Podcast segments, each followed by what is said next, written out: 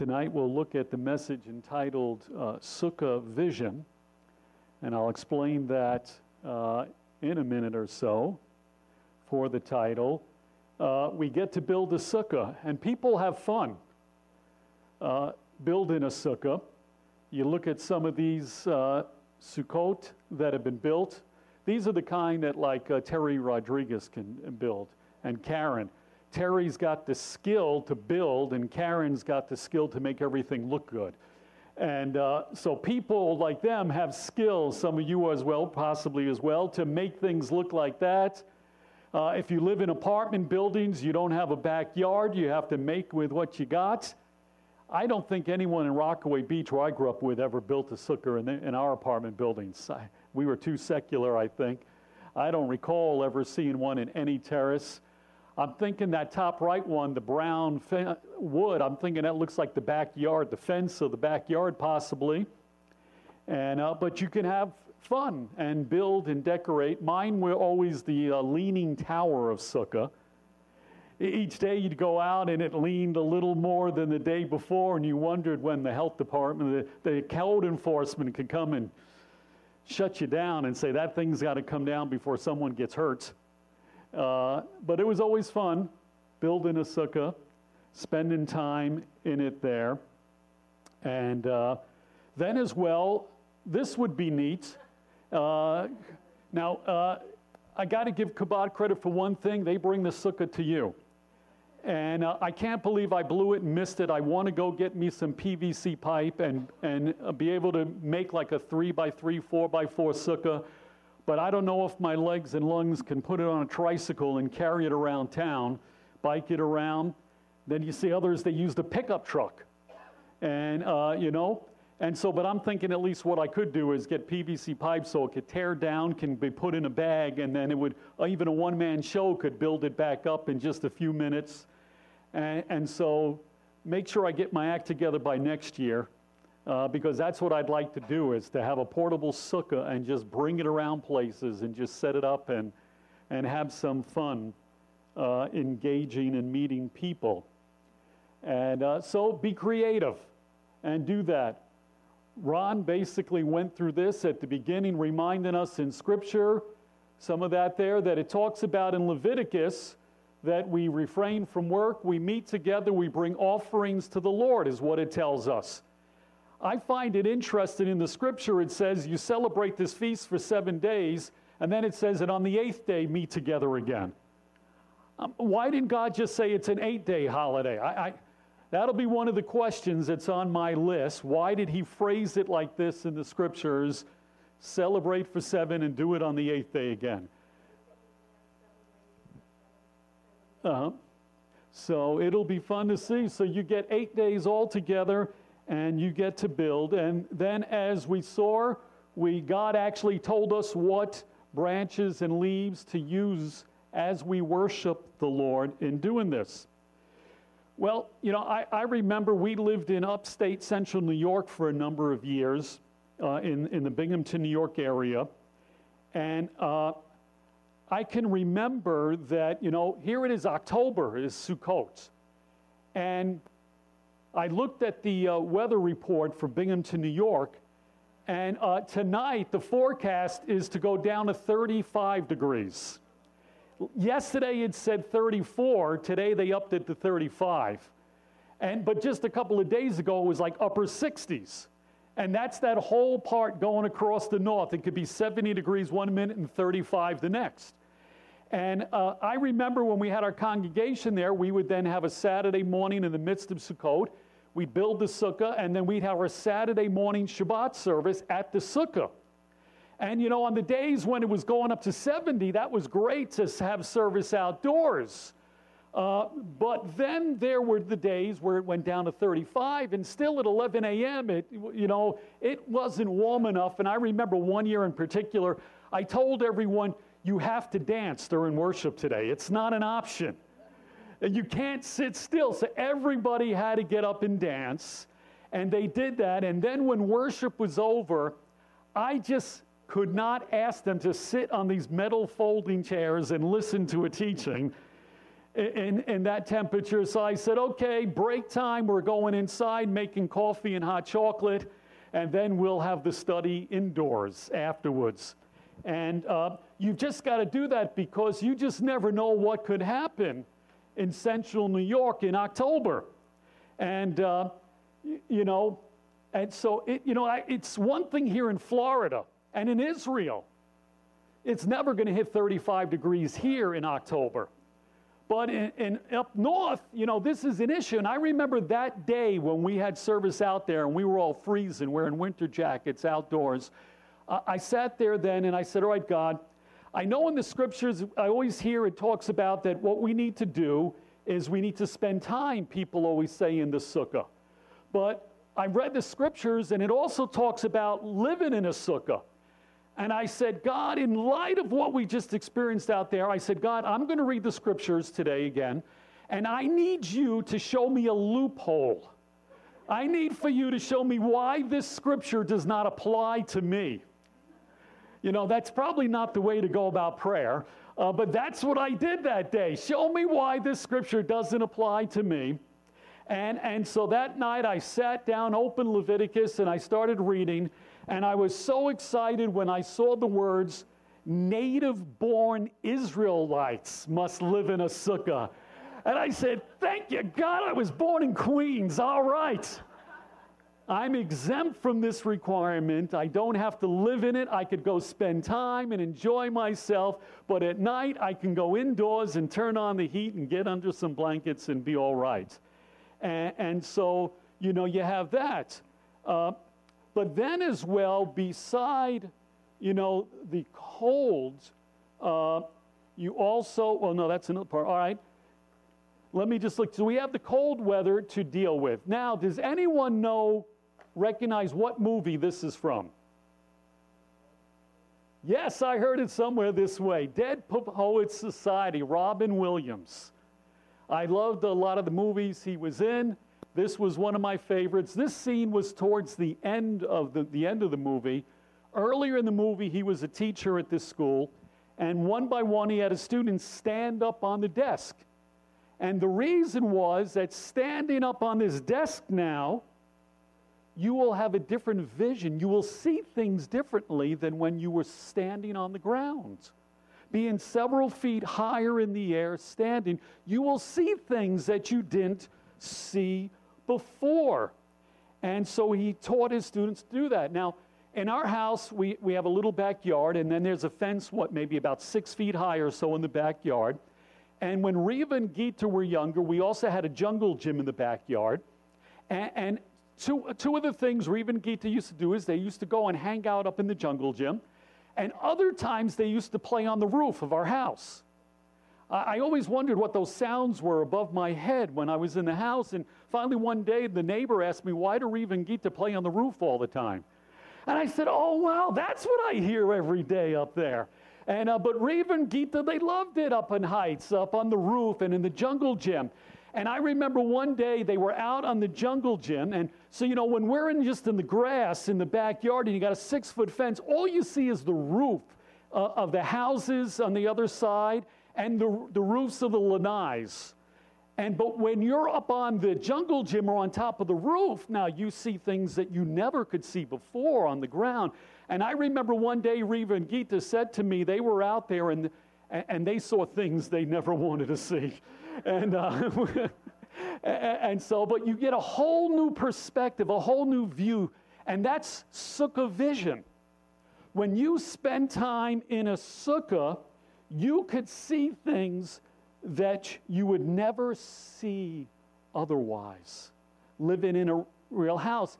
And God in the scriptures, He told us that they were to live in the sukkah during this time, each individual live in their sukkah, to remember that our ancestors lived in Sukkot when they wandered in the wilderness. So that means what we've got to do is we've got to take a little journey and go to the wilderness and see what was their life like in the wilderness, what is it that living in a sukkah could teach us that living in our nice, comfy homes would not teach us? And the first thing is now just think right, you're living in a sukkah. What could crawl into your sukkah? as opposed to your house? Any guesses? What was that? Raccoons and lizards, snakes. And the scriptures actually tell us for the wilderness, it says poisonous snakes and scorpions, it specifies, that lived out there. So they're out there living in a sukkah with poisonous snakes and scorpions. Well, you know, we have five children, Vinu and I, and, and so for there was a number of years that I used to wake up every morning and ask this question who's that sleeping in my bed? I'd wake up and, you know, it wasn't Goldilocks sleeping in my bed, but it was a little Goldie that had crawled in in the middle of the night. And this was, you know, for years, every morning there was something crawling under the blankets that wasn't there when I went to sleep, and it was one of the kids. You know, if it's a little Goldie, it's not a big deal. Uh, but if it's snakes and scorpions, now that's another story. And, and so, one of the lessons that we have uh, about staying in a sukkah is that we need God to protect us. I mean, plain and simple, and the scriptures talk about the Lord will protect us from evil, or in Second Thessalonians, He's faithful. He'll strengthen and protect us from the evil one. And so when you're living in a sukkah, you are constantly reminded you need God to protect you. And to do that, well, uh, as well as the uh, protection there from the, the snakes and scorpions. Here now, instead, we don't have to deal with the snow and the cold weather, but October in Florida is still part of what? Rainy season. And you know, it actually might have been a mixed blessing for Israel because they never had any indoor plumbing. And so their sukkah doubled as a shower for them back then. You know, you're living in a sukkah and, and that roof just doesn't cut it. And now that, so you couldn't live in a sukkah in, in Florida in October either, I guess, because tonight you'd be taking a shower all night long. And so you need God's protection when you stay in a sukkah. And so, one, protect. Two, is we need God's provision. You know, they're wandering through the wilderness every day or two, whatever it was, God would say, Pack your bags and let's go. And they'd have to keep moving. And so, what did that mean? That while they were living there, they couldn't plant any crops or build any stores. Because you're not going to be there long enough to get any of that food. And so, they had no means of getting food. They're out there and just going from place to place in a wilderness. They needed to trust God for provision of their needs. And so that is also a lesson to remind us there, you know, to remember that, you know, hey, right now we, you know, hopefully things are good, but there's always going to be moments when stuff happens out of our control, and we got to sit there and say, right, God, I, I need some help right now. I need you to provide and care for me because I'm not able to meet this need that is happening right now. And uh, what did he tell us in the scriptures? It says, God humbled you, causing you to hunger, and then feeding you with manna, which neither you nor your ancestors had known, to teach you that man does not live on bread alone, but every word that comes out of the mouth of God. And so, speaking of that, you know, we need God to, to meet the needs of our physical body, to provide food. And so, He provided manna for our ancestors. He met their needs for their bodies, but he's also telling them, you need to meet the needs of your spiritual body. You also need to feed spiritually. We're a spirit that lives in a body. And so we've got to feed our physical bodies, but we also have to feed our spiritual bodies.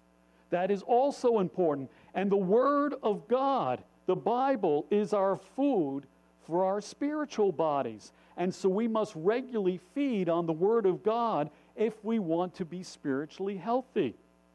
And then Yeshua commented, same thing here along the lines Our fathers ate manna in the wilderness. As it's written, He gave them bread out of heaven to eat. And Yeshua then said to them, For the bread of God is that which comes down out of heaven and gives life to the world. And they said, Lord, always give us this bread. And Yeshua said, I am the bread of life. He who comes to me will not hunger, and he who believes in me will never thirst.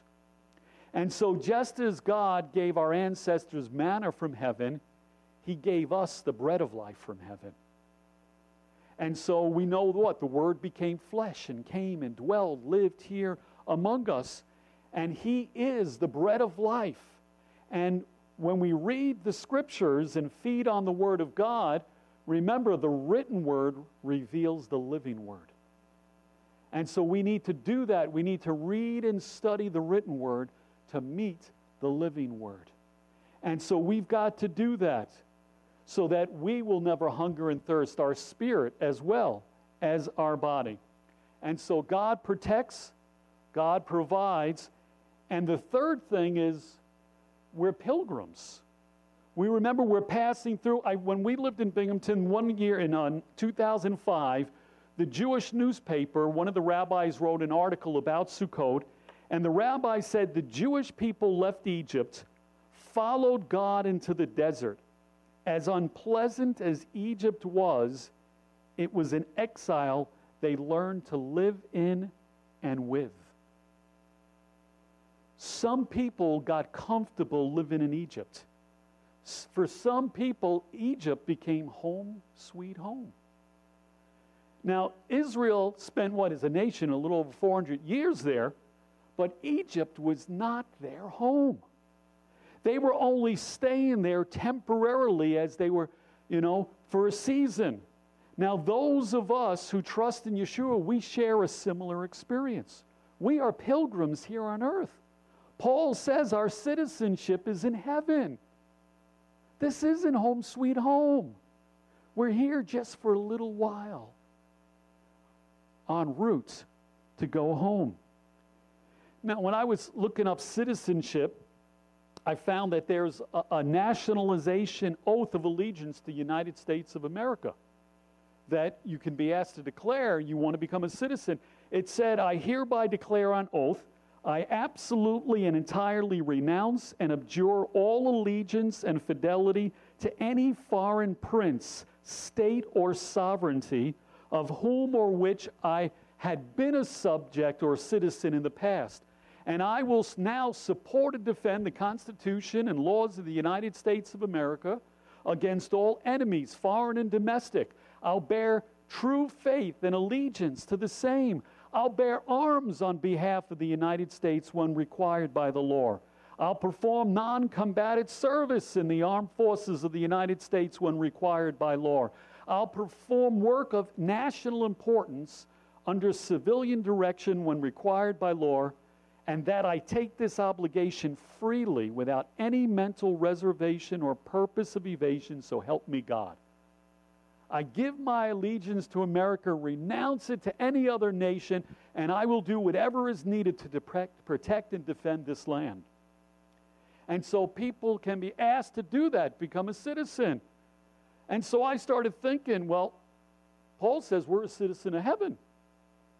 And, and so, therefore, that maybe we should do the same.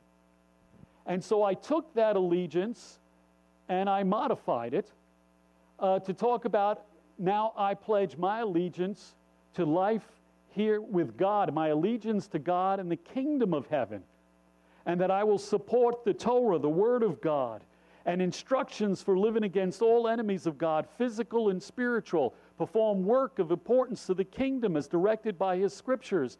And I take this on here without any mental reservation. So I would like to invite you to declare this out loud together. If you belong to Yeshua, that's what we need to do. We need to renounce allegiance to earth and say, My primary allegiance is to God and the kingdom of God. And so, therefore, if that's you and you've become a child of God, you belong to Him, let's read this together. I hereby declare on oath that my allegiance to life on earth is second to my allegiance to God and the kingdom of heaven. I will support and defend God's Torah and instructions for living against all enemies of God, physical and spiritual. I will perform work of importance to the kingdom of God as directed by God's holy scriptures. I take this obligation freely without any mental reservation or purpose of evasion. So help me God. We're citizens of heaven. And, so you look in the scriptures. Peter, what does he say? Temporary residents, foreigners, strangers. We're only visitors here. So what? Don't get too cozy. Don't get comfortable here on earth because this isn't home. We're just foreigners and strangers here on earth. And as well in Colossians, you've been raised to life with Messiah. Set your heart on what's in heaven, where Messiah rules at God's right side. Think about what's up there, not about what's here on earth. Our heart and affections need to be first and foremost with what's in heaven. Hebrews, they were only strangers and foreigners on earth, but they were looking forward to a better home in heaven. Looking forward. We're longing for heaven, home sweet home. This is what we need to remember. I read a story about a retiring missionary. He came home to America, it said, on the same boat as the President of the United States. The president was greeted by cheering crowds, a military band, a red carpet, banners, and media. But the missionary slipped off the boat unnoticed. He began to feel self pity and resentment. He began complaining to God. So God gently reminded him, saying, My child, you're not home yet. You're not home yet. And so I want us just to remember Sukkot, to build a sukkah to remember our ancestors lived in one for all those years in the wilderness. And when I looked at the scriptures, God reminded me the three things. One, we need to tr- look to God to protect us. We need to look for Him to provide. And as well, remember we're a pilgrim. We're strangers here on earth, just passing through on our way home to heaven. And so let me pray for us. Lord, I thank you for this feast. It is a joyous celebration.